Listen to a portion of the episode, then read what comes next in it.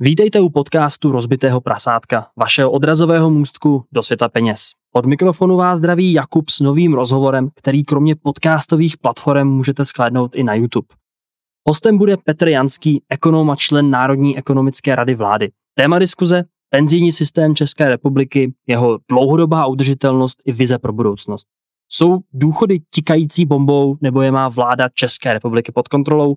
To zjistíte z podcastu Rozbitého prasátka. Jde se na to.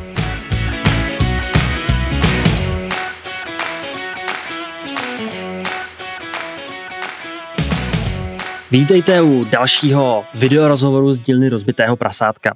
S dnešním hostem se budu bavit o penzijním systému České republiky, jeho dlouhodobé udržitelnosti a ostatně i vizi pro budoucnost.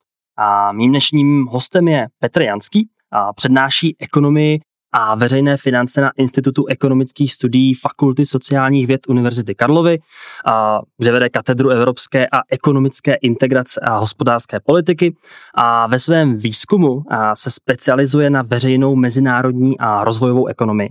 A jako výzkumník a expert vládních, mezinárodních a neziskových organizací přispívá ke zlepšení veřejných politik a tak životních podmínek u nás i v zahraničí. Um, na LinkedInu o sobě, Petře, píšete, že se snažíte přispívat ke zlepšování veřejné politiky a tím i života lidí v České republice. Takže v první řadě díky, že jste přijal pozvánku a vítejte v podcastu Rozbitého prasátka.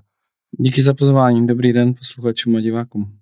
Um, jednou z organizací, ve které působíte, je NERV, což je Národní ekonomická rada vlády. Ta vznikla sice v roce už 2010 a obnovena byla v roce 2022, nyní jste teda členem i vy. A co je cílem NERVu? NERV je Národní ekonomická rada vlády, je to poradní orgán, je nás tam nějakých 15 zhruba a ekonomů a ekonomek a ve svém volném čase se snažíme vládě pomoci, aby tu hospodářskou politiku, co dělá, tak aby ji vykonávala lépe, než kdybychom tam my nebyli. A je to české poradní hlas. Mm-hmm. V mnohých věcech eh, se zhodneme a snažíme se vládu přimět, aby veřejné finance zpravovala správně, aby důchodový systém byl udržitelný. Mm-hmm. A v některých věcech se zhodneme méně, ale o to zajímavější pak ty debaty interní bývají. Jsou nějaké konkrétní věci, které se, v kterých se třeba neschodnete? Tak máme tady i dneska, uh, se chystáme diskutovat tu státní podporu toho třetího pilíře důchodového. A tam teď vláda navrhuje takzvaný DIP, a což je nějaký dlouhodobý investiční produkt, je jedna z interpretací té, mm-hmm. a té zkratky, abych měl i nějaké alternativní, a ne, ne až tak lichotivé interpretace té zkratky, ale to je třeba něco, na čem jsme se stoprocentně nezhodli ani uh, v mnou vedené pracovní skupině k důchodům. Mm-hmm. Že tam já a většina mých kolegů tak zastáváme kritičtější mm-hmm. postoj k tomu, jak je nyní tento nový produkt, nový veřejný výdaj navržen a nemyslíme si, že to dává smysl, ale jsou tam jasně a naformulované uh-huh. opoziční hlasy, řekněme, nebo prostě alternativní hlasy, které říkají, uh-huh. že mhm. to dává dobrý smysl. Já když jsem se koukal na složení toho nervu a té ekonomické rady, tak tam jsou v podstatě zástupci různých organizací, ať už akademických, z akademické sféry, nebo například i bankovního sektoru, dokonce tam figuruje zakladatelka neziskové organizace Čekýta, Zdita Formánková a tak dále. Co je přímo vaším úkolem? Vy opravdu tam v radě, vy konkrétně jste především kvůli penzijní reformě? Je to jedna z těch témat, kterému rozumím a kde myslím, že můžu vládě uh, pomoci. Uh-huh. Ale já osobně, jak jste zmínil, tak ve svém výzkumu tak se zabývám veřejnými financemi, mezinárodní uh-huh. ekonomií, takže těch témat, uh, kde myslím, že moje rady mohou vládě pomoci a také vícero.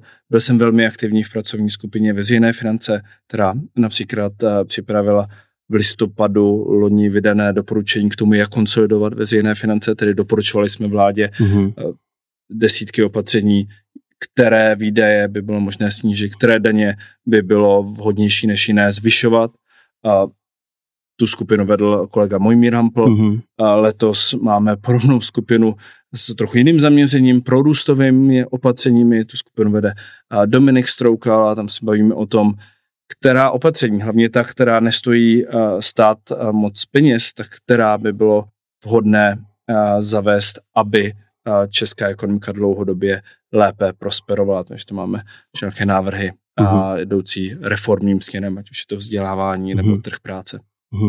A vlastně to hlavní téma dnešní epizody je důchodový systém v Česku. A když jsme se bavili o tom, jak to pojmout, tak já jsem říkal, že o důchodovém systému, alespoň tím státem dotovaným a tím povinným prvním pilířem jsem zatím tolik nemluvil a říkal jsem si, že by bylo super, kdyby jsme si přiblížili současnou situaci, jak vlastně opravdu velmi hrubě funguje český důchodový systém a já bych pak určitě i řekl nějaká čísla vlastně, co se, jak ten systém vypadá do budoucna, především s ohledem na udržitelnost. A protože teda expertem jste vy, tak bych vás chtěl poprosit, zda byste opravdu v krátkosti neschrnul, jak ten systém v dnešní době je nastaven a funguje. Mm-hmm. Díky a teď je otázka, jestli to řeknu v jedné větě nebo deseti větách nebo deseti minutách, a to zkusím relativně krátce. Pro mě jedna ze základních vlastností toho důchodového systému, která bude většině lidem známa, ale nemusí být úplně všem, tak že to je taký průběžný systém, kde my, co letos zaplatíme na důchodovém pojištění ze, ze svých příjmů, tak tyto stejné peníze tak jsou rovnou vyplaceny současným důchodcům. Tudíž uh-huh. tady nedochází k nějakému spoření, není tady žádný uh, důchodový fond, do kterého by si ty peníze odkládali, pak by uh, se třeba investovali a pak až my konkrétně půjdeme do důchodu, takže by se z těch peněz, co jsme tam vložili, že by se vyplácely naše důchody. Takže jedna z těch základních vlastností je, že my teď to sociální pojištění uh, platíme státu a stát je obratem vyplatí uh-huh. na současné uh-huh. Důchody. A to pak i vede uh, k nějakým uh, charakteristikám toho systému, které nutně nejsou udržitelné.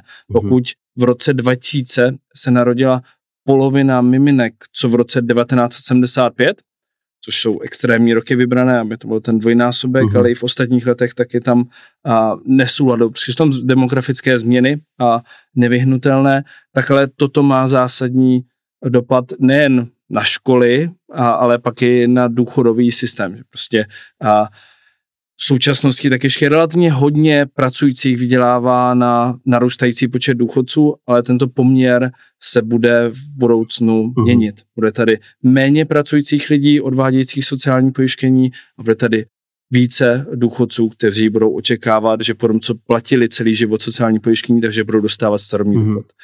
To je dobrá zpráva na té straně toho, že těch důchodců tady bude více.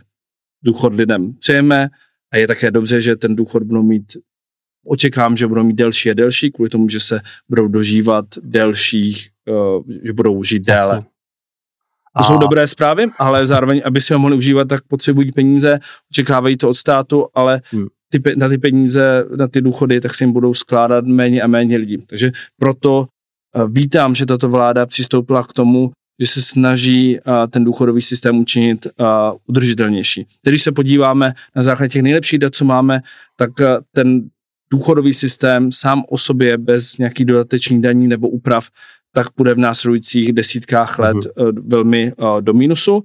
A teď je otázka na jednu stranu, ano, můžeme to doplatit z ostatních daní, ale zároveň, když teď upravíme odchod věku do důchodu, upravíme to, jak vysoké důchody můžou lidé očekávat, když upravíme pravidla pro předčasné důchody, tak si tím můžeme mm-hmm. pomoct, že ten schodkový budoucí důchodový systém nebudeme muset tolik dotovat z ostatních daní mm-hmm. a ty daně buď nebudeme muset mít v budoucnosti tak vysoké, nebo je budeme moct využít na produktivnější mm-hmm. investice. Já jsem si třeba tady připravil pár čísel ohledně té současné situace, tak uh, třeba jsem našel, že momentálně a padne na důchody ze státního rozpočtu 30% veškerých výdajů, a nebo že třeba v roce 2050, což je ta statistika, kterou jste vy přiblížil, a bude jeden člověk vydělávající platit prakticky jednoho důchodce, a tak je poměrně a, děsivá statistika ohledně toho, jak se vyvíjí státní, český státní dluh a vlastně v kontextu z toho, jak roste očekávaná délka dožití celé populace, tak je to opravdu něco, co skoro bych nazval nějakou chci tomu říct časovou bombu, aby to tady ne, nevyděsilo i posluchače a sledující, ale zkrátka je to něco, co se řešit musí.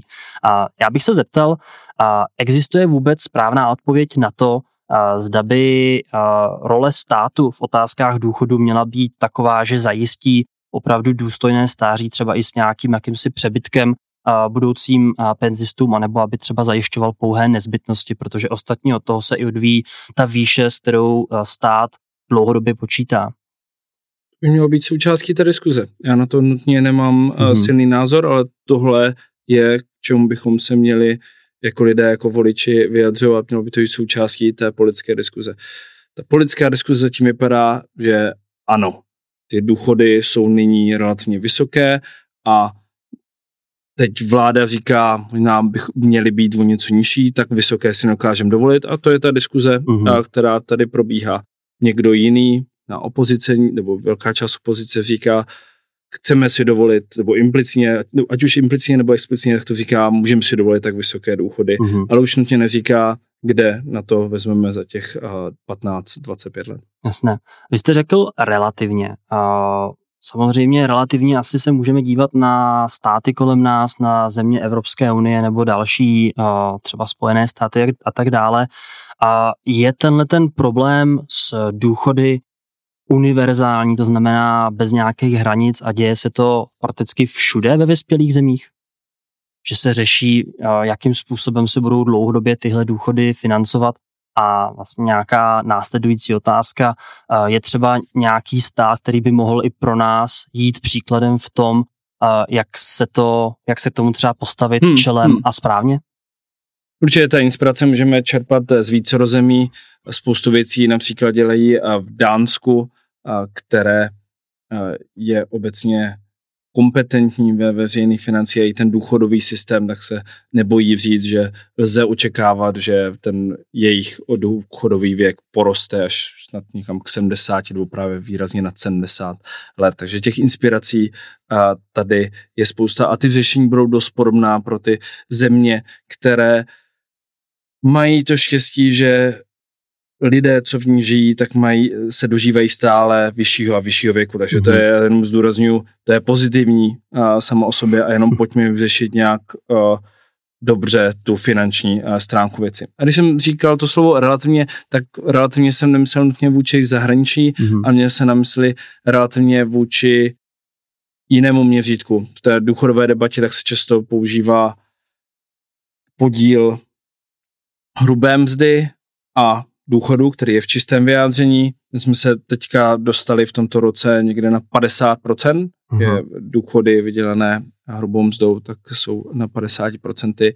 A to je nejspíš uh, příliš, to je něco, co vláda bez toho, aby výrazně zvyšovala uh, příjmy uh, toho důchodového systému, tak nám dvěma není schopná slíbit, že až my půjdeme do mhm. důchodu, takže budeme mít uh, 50% uh, hrubé mzdy.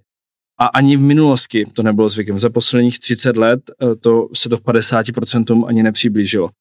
Velkou část uh, těch 30 let tak se to pohybovalo po 40%. Mm-hmm. Takže ty důchody, jak nyní výrazně uh, narostly kvůli relativně štědrému systému valorizací, tak je extrémní v rámci toho českého srovnání. Samozřejmě je to politická otázka. Pokud chceme mít vysoké důchody, tak mm-hmm. pak to můžeme, ale pojďme říct, kde na to vezmeme a mm-hmm. ano, bude to na úkor jiných věcí, které si tím pánem nebudeme moci dovolit. Mm-hmm.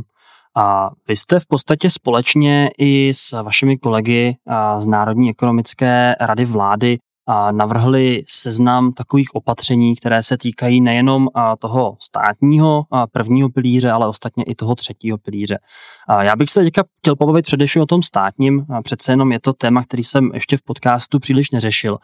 A některá ty opatření byla zavedena i poměrně nedávno, v letošním roce 2023. A jedno z nich bylo třeba valorizace důchodu. Uh, mohl byste nám teď přiblížit ty, ta opatření, která se vlastně momentálně diskutují v poslanecké sněmovně, a která už se třeba i v jisté míře schvalují?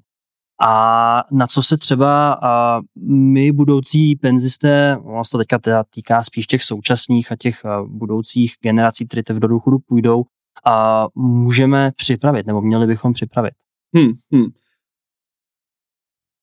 Tady máme takovou, řekněme, malou reformu toho mm-hmm. prvního důchodového pilíře, kterou tato vláda mě rychle připravila v tomhle roce a podařilo se jí schválit, včetně podpisu prezidenta, jestli se nepletu, tak platí od 1. října a ta mm-hmm. se, jestli si pamatuju dobře, tak týká především valorizací a předčasných důchodů. To znamená, měnily se pravidla valorizace a druhá věc, tak znevýhodňovaly se předčasné důchody. Nebude to tak výhodné, jako to bylo v minulosti pro lidi chodit do předčasného důchodu. Mm-hmm. Ty valorizace jsou prováděny relativně složitě, bylo tomu tak v minulosti, bude tomu i v budoucnosti. Původní záměr byl snížit uh, ty valorizace, to se částečně děje, ale kdyby ne, náhodou, nebo kdyby došlo, nebo až dojde k tak vysokým uh, inflačním šokům, jako jsme tady měli v posledních letech, tak nutně ty náklady pro stát uh, nebudou nižší což bylo i součást kontroverze. Někteří z posluchačů si vzpomenou, hmm. že se to řešilo kolem toho podpisu prezidenta koncem srpna, že nebylo jasné, jestli teda snižují nebo zvyšují náklady toho kroku. Hmm. Ale každopádně teď ty valorizace budou dělány o něco lepším způsobem, i když může dojít za, určité, za určitých okolností k navýšení jejich mhm. nákladů. Mm-hmm. Valorizace, to je zvyšování důchodů v čase. A víceméně podobné zvyšování nevidíme skoro nikde jinde v tom státním uh, sektoru. Takže není to, že by se platy státních zaměstnanců nebo sociální dávky automaticky navyšovaly o inflaci. Mm-hmm. A to uh, není, uh, mají uh, důchodci, navíc se ještě zvyšují o třetinu uh, růstu reálných mez, takže uh, což je nyní nižší než dříve, to byla plus polovina růstu reálných mest ale stále jako bez srovnání mm-hmm. s ostatními platbami, většinou ostatních plateb státního sektoru, tak tohle je relativně štědré. Vy jste se vyjádřil, že většina těch vládních návrhů, která teda i dneska byl, nebo byly už v, v posledních týdnech schváleny, tak jdou dobrým směrem, ale některé z nich nejdou dostatečně daleko. A co ti máte na mysli? Mám tě na mysli to, že teď se tady bavíme o nějakých změnách a možná se tady o nich budeme moc bavit zase za pět nebo za deset let. Ať už to, že by je vláda měla učinit a proč to nedělá, anebo že, že je dělá a že je to tak dobře. Takže mhm. tyto kroky jdou správným směrem. Obecně stejně tak jako větší, velká důchodová reforma a, nebo velké změny důchodového systému, které vláda připravuje, a které by měly vstoupit v platnost od roku 2025. Takže ty teďka budou detaily se teďka dolaďují a bude to ve schvalovacím procesu koncem tohoto roku příští rok.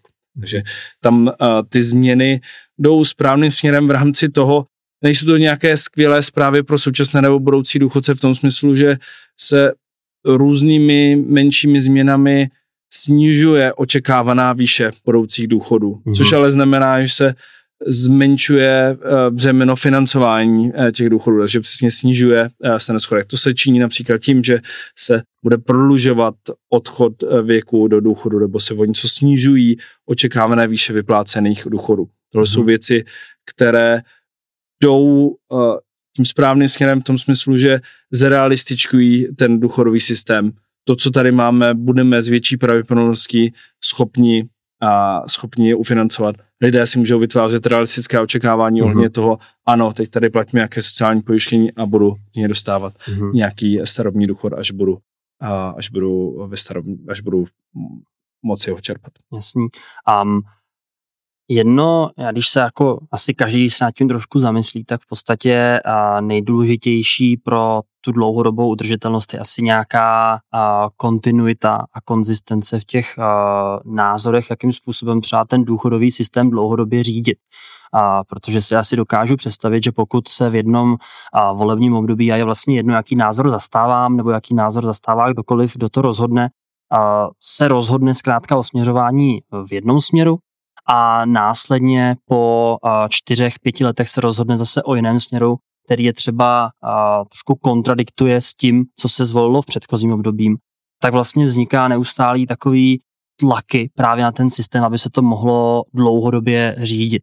A dá se, a to asi bude spíš taková a, otázka na, na a, širší chápání veřejnosti, dá se vůbec vytvořit nějaký konsenzus napříč společností v tom, jak vlastně ty způsoby mají, ty důchody mají dlouhodobě vypadat? Že mají vypadat tak nějak takhle, vypadá, že na tom se zhodne většina, ale nezhodne se už na tom, které z těch parametrů toho důchodového systému mají zůstat konstantní, nebo které se mají zvyšovat, nebo které se mají snižovat. Tato vláda, když nastupovala, tak v tom svém prvním vládním prohlášení říkala něco o snižování sociálního pojištění, mm-hmm. myslím, že o 2, o, o 2%.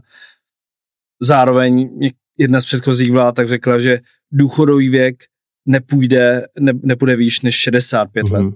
Jo, takže to teďka vláda odstoupila od toho snižování uh, toho sociálního pojištění, podle mě to je dobře, a zároveň tedy uh, se rozhodla, že ta hranice 65 let zavedená předchozí vládou, tak nebude platit, což je podle mě uh, taky dobře. Ale takže jakoby záleží, jak se na to podíváme, jestli tu sklenici vidíme na půl plnou nebo mm-hmm. na půl prázdnou ohledně té politické zhody. Že není mm-hmm. to, že by Eh, to šlo nějak od skyny ke skyně, jo, tadyhle ty základní parametry, tak vypadá, eh, že jsou eh, narýsované, ale pak jde o to samozřejmě, která politická strana je u moci, tak podle toho buď Jasně. bude chtít prosazovat jednu nebo druhou věc.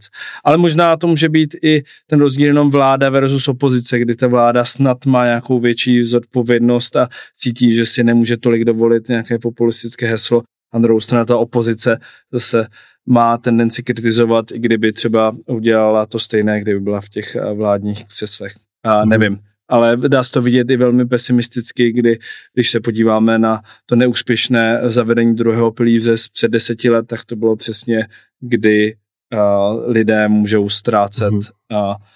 uh, důvěru. A ta důvěra v ten první pilíř případně ten druhý pilíř, který už nikdy nebude, anebo ten třetí pilíř, co budeme riskovat, tak to je důležitá věc mm-hmm. a mhm. tady se budeme bavit jakoby o různých některých i extrémních změnách, ale pak je důležité zvážit tu důvěru lidí v demokracii, ve stát, v důchodový mm-hmm. systém a vzít to potaz, když uh, ti lidé, co dělají ta rozhodnutí, mm-hmm. tak uh, to jsou důležité věci. Nejde to jenom o to nastavit nejlépe ekonomicky podle toho, jak tady někdo bude radit, ale je potřeba to vzít komplexně bychom asi žili v dost ideálním světě, kdyby se všechno nastavilo ideálně ekonomicky, což samozřejmě není možné. A vlastně oni kromě toho zvyšování věku a existují dvě cesty, jak na ty způsoby vydělávat. Samozřejmě jedna strana je zvyšování daní, druhá strana je snižování důchodů, a aby se přesně vyrovnaly tady ty dvě a, strany. A jedna z věcí, co i třeba vy připomínáte právě vládě, že a ne všichni jsou stejně danově, dano, daňově zatížení. A poukazujete v podstatě na OSVČ, osoby, které vlastně momentálně a, mají vyměřovací náklad asi 50% na ty důchody. To znamená, že ve vašich očích jsou ty OSVČ méně zatíženi a, tím, těmi, příspěvky na sociální systém než třeba zaměstnanci. Je to tak? Přesně tak. Co je důležitý pohled, ještě trochu jiný, než říkáte vy, tak je v tom, že ten český důchodový systém je hodně rovnostávský. Mm-hmm. Takže vy pokud jakoby tam platíte málo, tak ten váš důchod bude docela slušný. Pokud tam platíte hodně do toho systému, tak ten důchod budete mít vyšší, ale zdaleka ne tolik, kolik budete mít. A tady OSVČ z pohledu toho důchodového systému, mno, mnozí OSVČ, kteří mm-hmm. tam přispívají málo, tak jsou viděni tím důchodovým systémem jako nízkopříjmový a ten důchodový systém je nastaven tak, že jim chce pomoct. Mm-hmm. Takže oni, i když třeba mají relativně dobré, čisté příjmy, někteří osobeče, platí málo do toho důchodového systému a ten důchodový systém ale taky pak vyplací relativně vysoké důchody. Ten mm-hmm. návratnost za tu korunu vraženou do toho uh, prvního plíře toho důchodového systému, tak je pro OSVČ uh, vyšší než uh, pro uh, průměrného zaměstnance. Mm-hmm. Prasátka investují pasivně. Nejpasivnější ze všech pasivních způsobů je bezesporu investování pomocí české investiční robo-advisor platformy Portu. Portu odvede veškerou těžkou práci za vás. Vy jen pošlete peníze na účet a Portu za vás prostředky investuje do nejlepších investičních produktů na světě, do ETF fondů. Na základě dotazníku vám Portu sestaví optimální portfolio, které za vás pak samozřejmě spravuje a vy se tak nemusíte vůbec o nic starat. Jednoduše už to nejde. Rozbité prasátko vám společně sportu připravilo malý dáreček do začátku. Nyní si můžete investiční platformu vyzkoušet na tři měsíce zdarma. A to otevřete-li si účet přes odkaz sportu.cz lomeno rozbité prasátko. Jako vždy však nezapomínejte, že minulé výnosy kapitálových trhů nejsou zárukou výnosů budoucích. Investice na kapitálových trzích nejsou bez rizika a proto nepodceňujte vzdělání v problematice. A teď zpět k epizodě. Vy jste zmínil i druhý pilíř, který teda už momentálně v Čechách není, neexistuje, byl vlastně zrušen. A já jsem se vlastně i ptal jednoho člověka, který momentálně hodně kritizuje právě ten třetí pilíř, ale ptal jsem se, jestli by měl nějakou otázku ohledně tohle tématu a s Kevin, který jsem nedávno měl taky v podcastu. A on se ptal, a zda je vůbec možné dlouhodobě postavit důchodový systém evropského sociálního typu pouze na prvním a třetím pilíři, a tedy výhradě na povinném, průběžném a zcela dobrovolném individuálním spoření, a kdy právě v tom světle demografického vývoje a jako zda to nevyžaduje vyžaduje, aby nevznikla nějaká reforma, která ten funkční druhý pilíř zavede. A dokonce jde tak daleko, že říká, že Evropská unie nepovažuje třetí pilíř za významný pro tvorbu národního důchodového plánu a tím je podle Evropské unie ten první a druhý pilíř. Hmm, hmm. I kdyby to všechno byla pravda, pak když se na to podíváme realisticky, tak druhý pilíř tak eh, tady mít eh, nebudeme. Mm-hmm. A sleduju politiku. Jasně. Nevypadá to. Jeden pokus neúspěšný, další pokus myslím, že nebudeme mít. A nejspíš ho ani není dobré ho nyní mít, protože teď už jsme strašně blízko toho, co uh, se budou prohlubovat ty deficity toho prvního pilíře.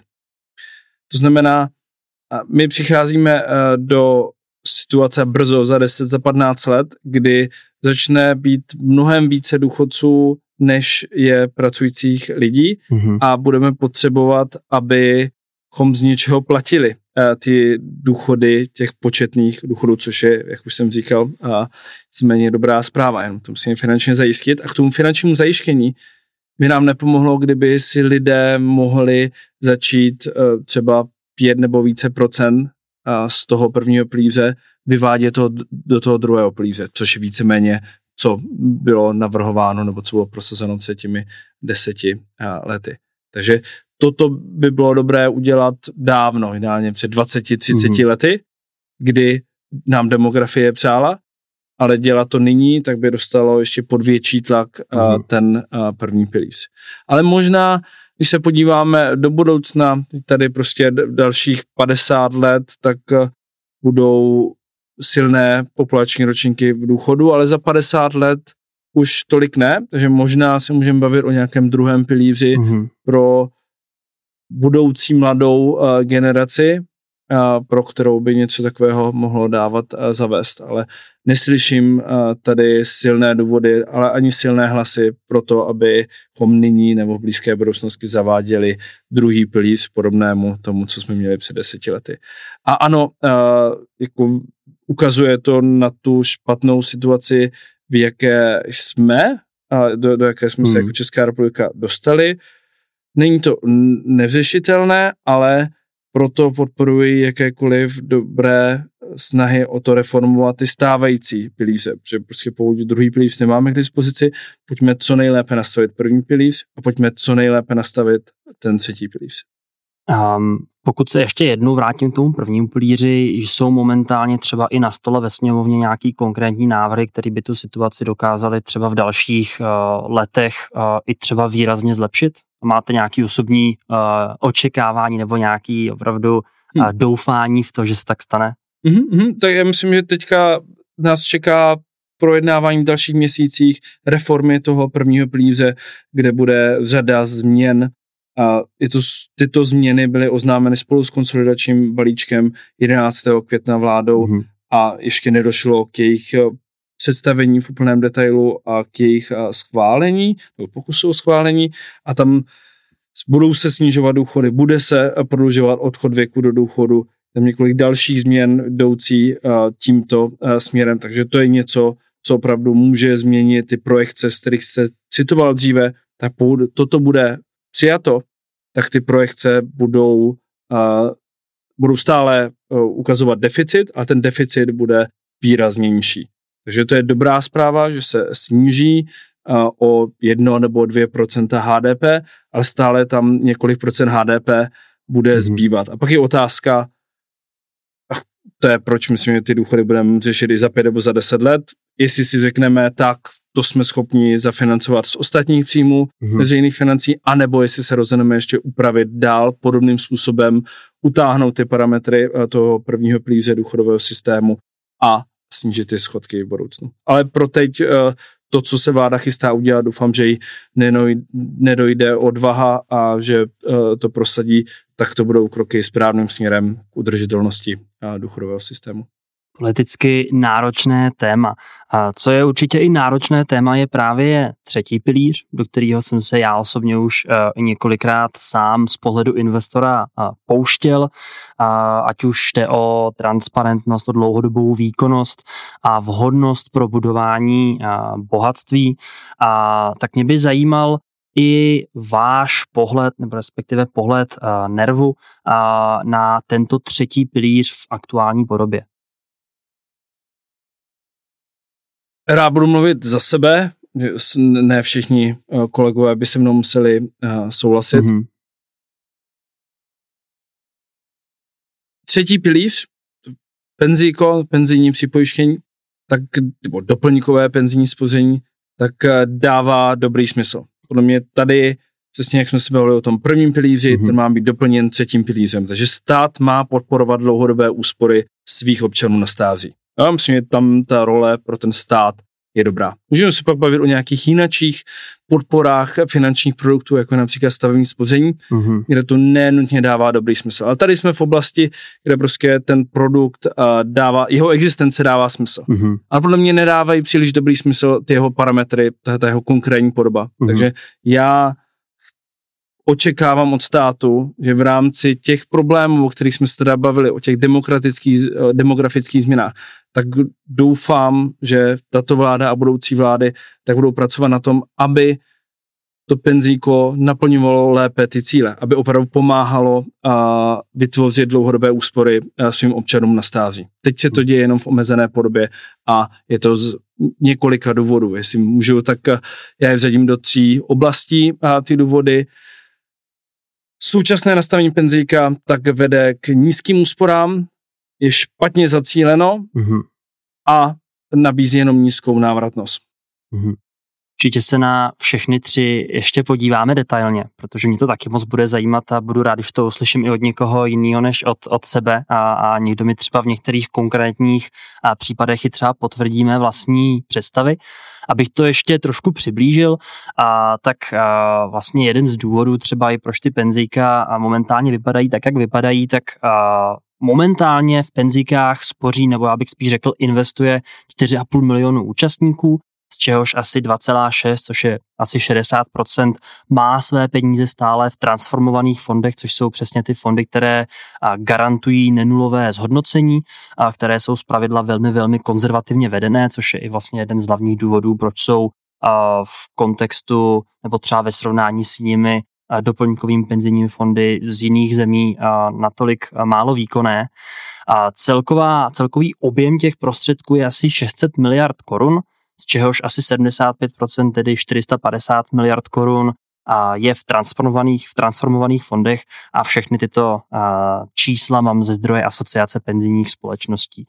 A já jsem si vždycky říkal a schválně mě řekněte, jestli mám pravdu nebo ne, že kdyby třeba bylo opravdu cílený usilování o to převést alespoň část investorů z transformovaných fondů do těch novějších verzí od roku 2013, to jsou přesně ty doplňkové penzijní spoření, které mají z opravdu konkrétních důvodů očekávanou vyšší dlouhodobou návratnost, tak už tenhle ten samotný krok by přinesl těm budoucím penzistům obrovské množství peněz. A je to něco, na čem se shodneme?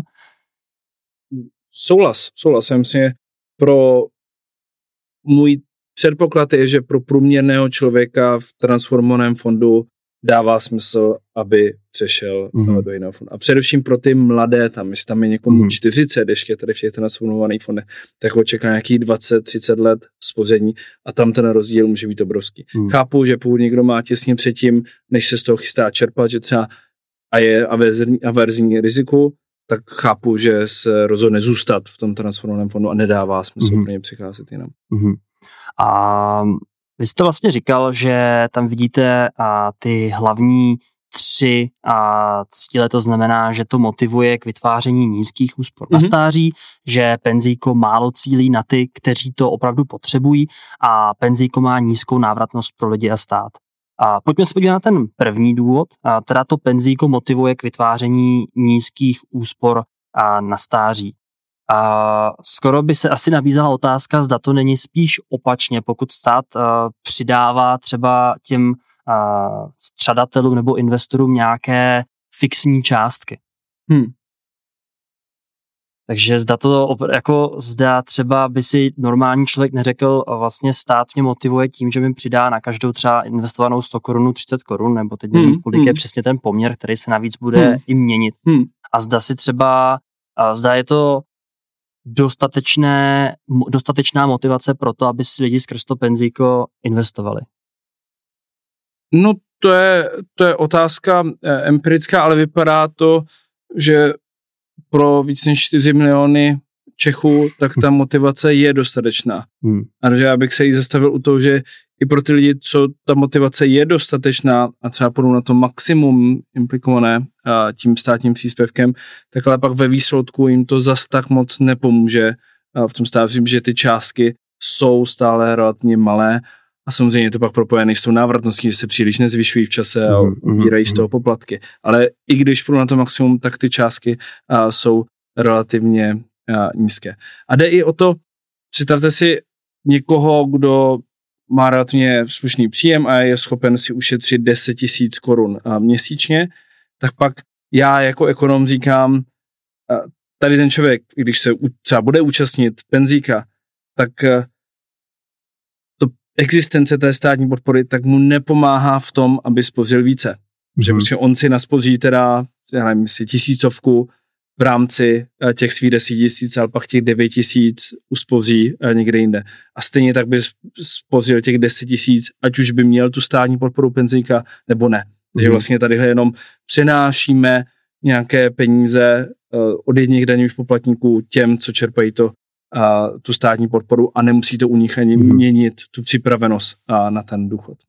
Vyřešilo by to třeba nějaká různá, a, různé nastavení příspěvků státních, to znamená, kdyby třeba na základě toho, kolik si lidi přispívají, tak dostávají třeba vyšší příspěvky při nižších částkách nebo tak, nebo třeba a, vzhledem tomu, že a, do toho povinného a prvního pilíře se vlastně ve finále kalkuluje podle toho, kolik lidí do toho systému přispěli, tak zda se některé podobné principy dají vstáhnout právě i na ten třetí pilíř? Mm-hmm, určitě e, tam je možné eh, tím nastavením toho systému zvyšovat eh, ty úspory, případně i zamezovat tomu, aby tu státní podporu eh, lidé nevnímali jenom jako přilepšení si k jejich příjmu, ale k tomu, aby změnili svoje chování a čerpali více.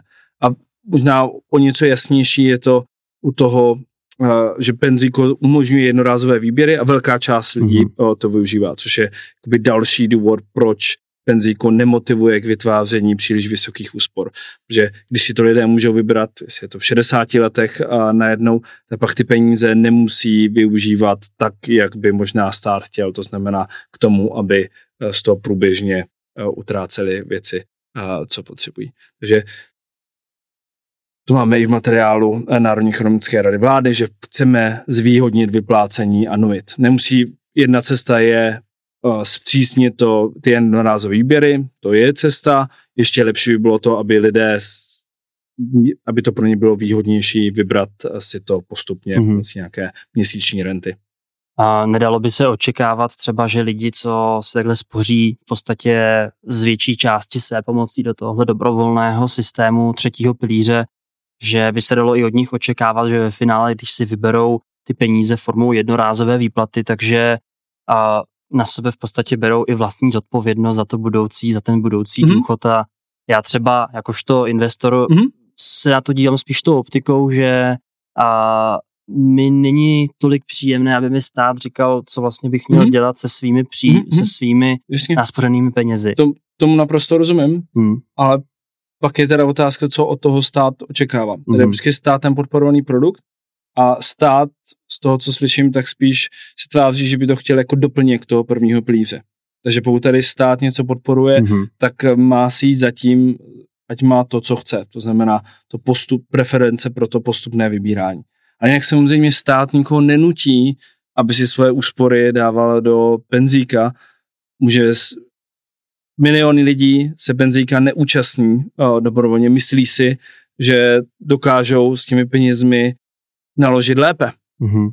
To znamená, jo, já jsem nechci tvářit jako odborník na investice, ale samozřejmě podle těch čísel, co tady vidíme o té nízké návratnosti, se budeme bavit za chvíli, ale tak možná by bylo výhodnější oželet státní podporu, dávat si ty úspory, pokud jste toho schopný, mm-hmm. do indexového fondu nebo něčeho podobného a vyjde vám to za několik desítek let lépe než to penzíko. Takže to bych řekl těm lidem, co říkají, že si nechtějí nechat kecat od státu, co budou dělat se svými úsporami. Ano, přesně. Tadyhle, tohle to je dobrovolný mm-hmm. uh, třetí pilíř. Vy ho můžete, ale nemusíte využít. A pro řadu lidí uh, to je dobrá věc a já chci, aby to ten stát dělal ještě atraktivnější mm-hmm. svým způsobem, ale pokud to nechcete využít, tak pak to nedělejte a nemusíme mít tady uh, tu diskuzi, že vám někdo šahá uh, na vaše uh, úspory.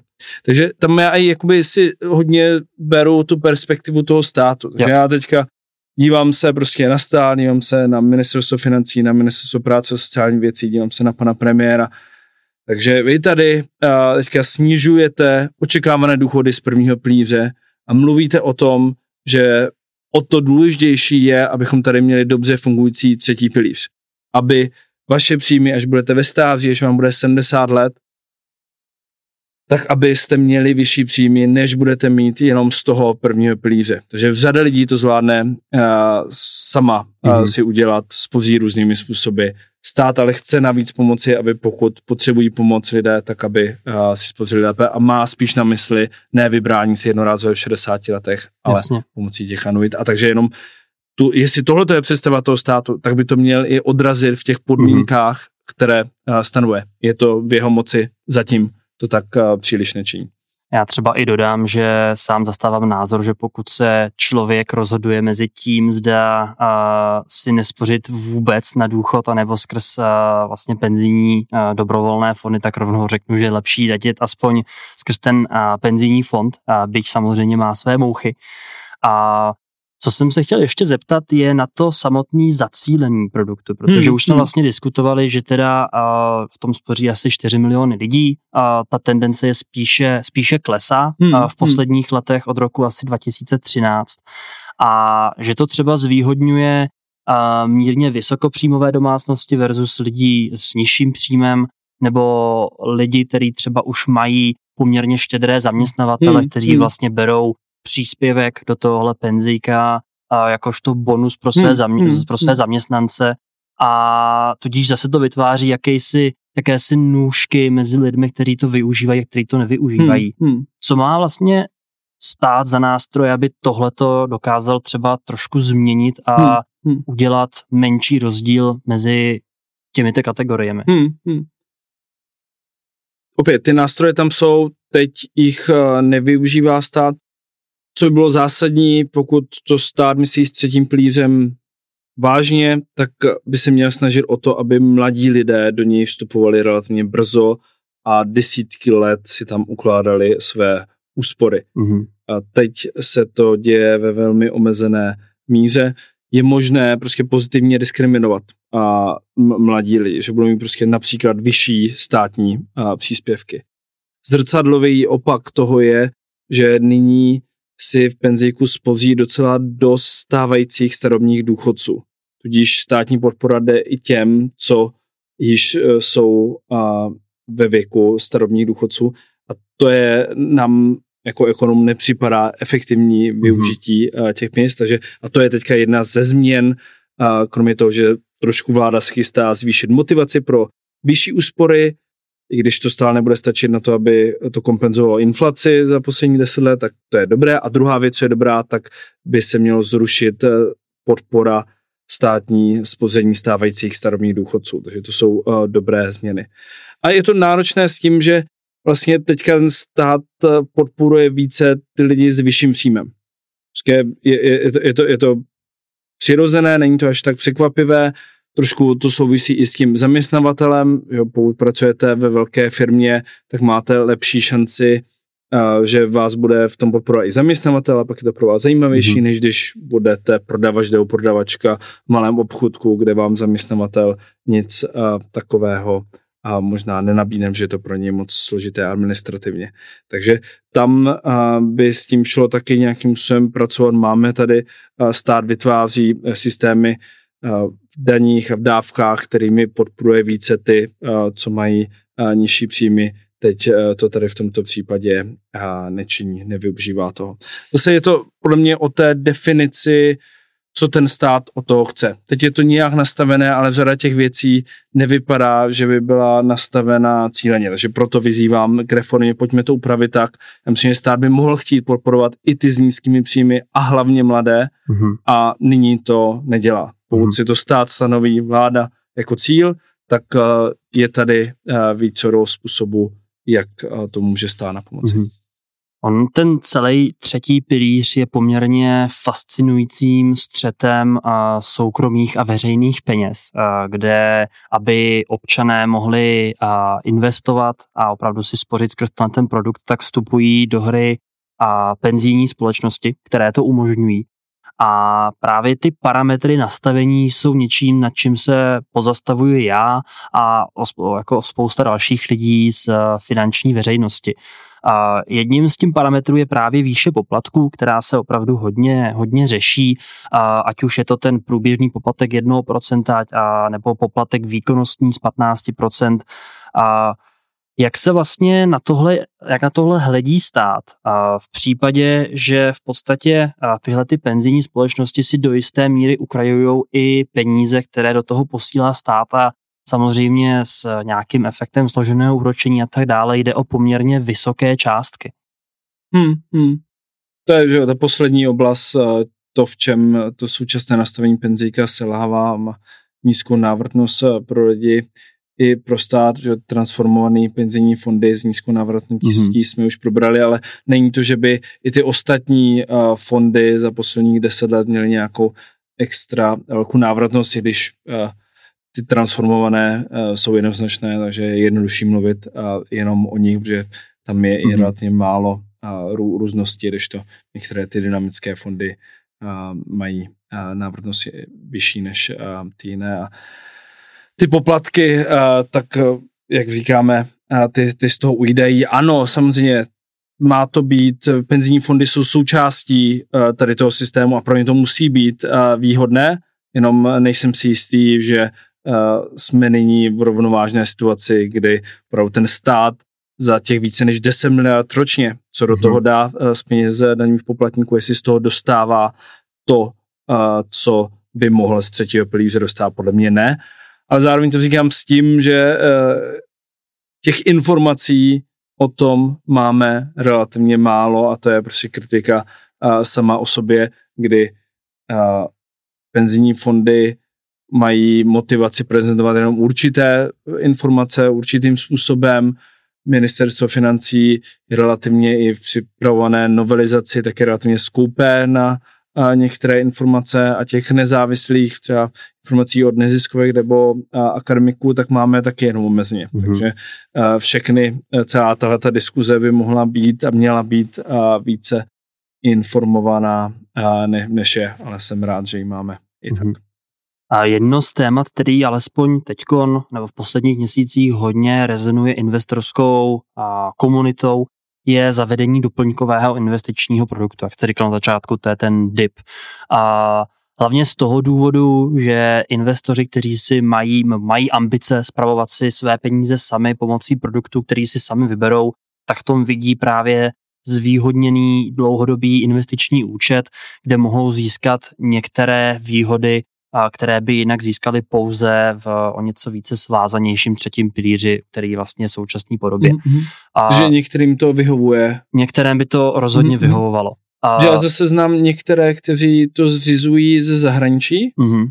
že prostě uh, Česku žijí, ale prostě vidí, že tady je to příliš uživatelsky nepříjemné, mm-hmm. je to drahé, tak to mají někde v Nizozemí nebo jinde a do toho by zase ta státní podpora nespadala. Jo, to budou jo. zase jinačí typy a lidí, kde tadyhle vás to nutí být s tou českou společností a jim platit ty poplatky, jo. byť třeba u indexových fondů snad moc vysoké. Jo.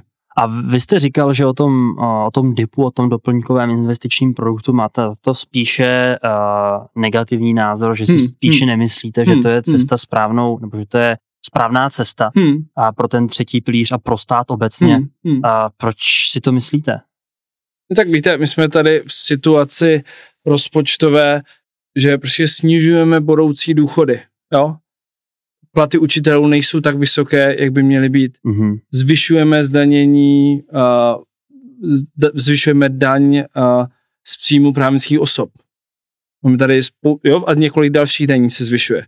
A v této situaci tady vzniká nový výdaj, mm-hmm. jo, který nevíme ani, jak velký přesně bude. A já bych čekal, že když tady vzniká nový výdaj tohoto typu, takže tady bude silný, silné důvody pro to, a, že ten nový výdaj má vzniknout. A já jsem jako připraven být přesvědčen, jo, protože myslím, že tadyhle e, role státu v podpoře z finančního zabezpečení na stáří je, ale z toho, co já vím, tak teda přesvědčen nejsem. Jo, ale zároveň říkám, že jako ty kritéria jsou relativně vysoká. Jo, ale my tady teď vytváříme nový státem podporovaný novou dotaci uh, finančního produktu, ale který vypadá, že nevřeší skoro žádné z těch problematických bodů, které jsme tady diskutovali u toho stávajícího penzíka mm-hmm. a přináší nějaké uh, své nové problémy. Takže uh, já jako zůstávám nepřesvědčen mm-hmm. a uh, chybí mi jo, ty silné argumenty pro. No, uh, takže jako já nechci říkat, že DIP by měla být uh, jako další investiční past, mm-hmm. jo, to je ten DIP, uh, ale je tam ten otazník, jo, nad tím. Je to, je to opravdu dlouhodobý investiční produkt a nebo je to další investiční pas, když si mm-hmm. z mhm. toho budu dělat uh, trochu odlehčeně uh, srandu. Protože tam vytváří to motivace na straně ať už spořících, anebo těch soukromých společností, které nutně nejdou vždy správným směrem. Že opět, mm-hmm. já nevím, když vezmu jeden aspekt z toho, co jsme jmenovali, tak prostě pokud já teď spořím produkty, které by se po tuto podporu schovaly, tak já je tam jenom schovám a vykasíruji si daňovou úlevu. Mm-hmm. Jo, moje chování se nějak nezmění, a jenom teda budou platit méně na daních. Je to to, co tento DIP má zařídit? To, aby se u části lidí neměnilo chování. A když tak mě teda řekněte, nebo kdyby tady by někdo byl, kdo, kdo, kdo to podporuje, tak eh, kolika lidem a co jsou to za lidi, kterým odhadujeme, že se změní to chování. Mm-hmm. No, tak tohle odpovědi na tyto a dal, mnohé další otázky jsem uh, v důvodové zprávě mm-hmm. nebo kryje uh, k zákonu nenašel. A přesně proto jsem rád, že se o tom můžu popovídat s ekonomem, nejenom s dalším investorem, který na to přesně kouká, možná i trošku sobeckými, uh, sobeckým pohledem, přesně co to udělá pro mě, co s tím můžu dělat já, když já už se vlastně o to zajímám a výhod čerpám, můžu z toho vlastně vytěžit víc. Hmm. Ale to já mám jako otázky, jo? já nechci hmm. jako, je vlastně v rámci toho, v jaké jsme situaci, tak tím pádem, když mám otázky a zajímám se o to a nemám na ně ty odpovědi, tak říkám ne jo, ale to neznamená, jo, není, není to nějaké definitivní ne, mm-hmm. že uh, v tom smyslu, že možná něco takového podobného by mohlo dávat smysl.